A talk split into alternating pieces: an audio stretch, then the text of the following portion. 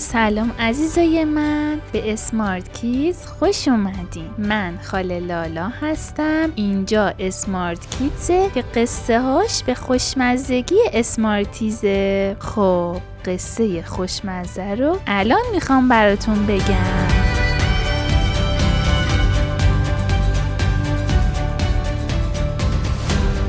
یه روز النا که روی تختش نشسته بود و مدام قرقر می کرد در حالی که اتاقش هم خیلی به هم ریخته و شلوغ پلوغ بود. تمام اسباب بازی هاشو روی زمین پخش کرده بود. مدام مامانش صدا می کرد که باهاش بازی کنه. اه مامان بیا بازی کنیم.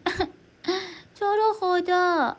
به من چه که خسته ای بیا دیگه من دلم ولی مامانش خسته و بیحوصله از سر کار اومده بود و استراحت می کرد.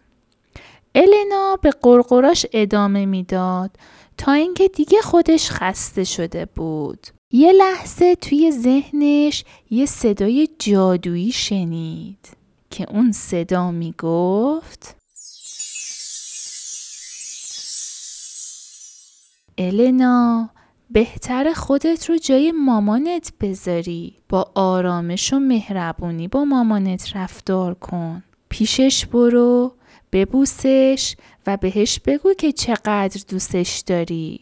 یه لحظه النا خودش رو دید دید که رفته تو چشمای مامانش و دنیا رو داره از توی چشمای مامانش می‌بینه. النا فهمید که یه قدرت جادویی داره. فهمید چیزای ناراحت کننده موقت هستن. شادی واقعی از قلب آدم ها بیرون میاد. احساسات بد می‌تونن پرواز کنن و ازت دور بشن.